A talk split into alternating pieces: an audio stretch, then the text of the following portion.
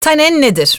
Tanen aslında üzümün kabuğunda ve çekirdeğinde bulunan bir maddedir. Çekirdeğindekini kullanmayı çok tercih etmeyiz şarapta. Yani şarabı yaparken çekirdekleri incitmeyiz çünkü aynı zamanda orada acı yağlar da mevcuttur. Ama kabukta böyle bir sorun yok. Kabuktaki taneni kullanırız. Tanenin İngilizcesi tanin. Aynı kafein ve çaydaki tein gibi içtiğiniz sıvıya burukluk veren bir madde. Yani biz bunu damakta acı ya da ekşi ya da mayhoş diye tanımlamayız. Burukluktur tanenin tanımı. Genellikle de şarabın e, tadımını yaparken işte düşük tanenli, orta tanenli, yüksek tanenli gibi terimler kullanırız. Tam olarak anlamak içinse mesela şekersiz demli bir çay içtiğinizi düşünün ya da şekersiz kuvvetli bir kahve içtiğinizi düşünün. Orada hissettiğiniz burukluk gibi bir şeyden bahsediyoruz. Tanen çok önemlidir. Bu arada sadece kırmızı şaraplarda vardır. Beyaz şaraplarda yoktur. Rozelerde eser miktarda vardır. Tanenin en önemli şeyi şarabı oksijene karşı koruyor olmasıdır. Yegane maddedir şarabı oksijene karşı koruyan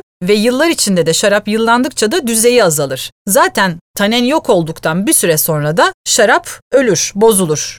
Örnek vermek gerekirse mesela Cabernet Sauvignon, Shiraz, Boğazkere, Öküz Gözü bunlar yüksek tanenli üzümlere örnekken Pinot Noir, Grenache, Kalecik Karası gibi üzümler düşük tanenli üzümlere ve tabii ki şaraplara örnektir.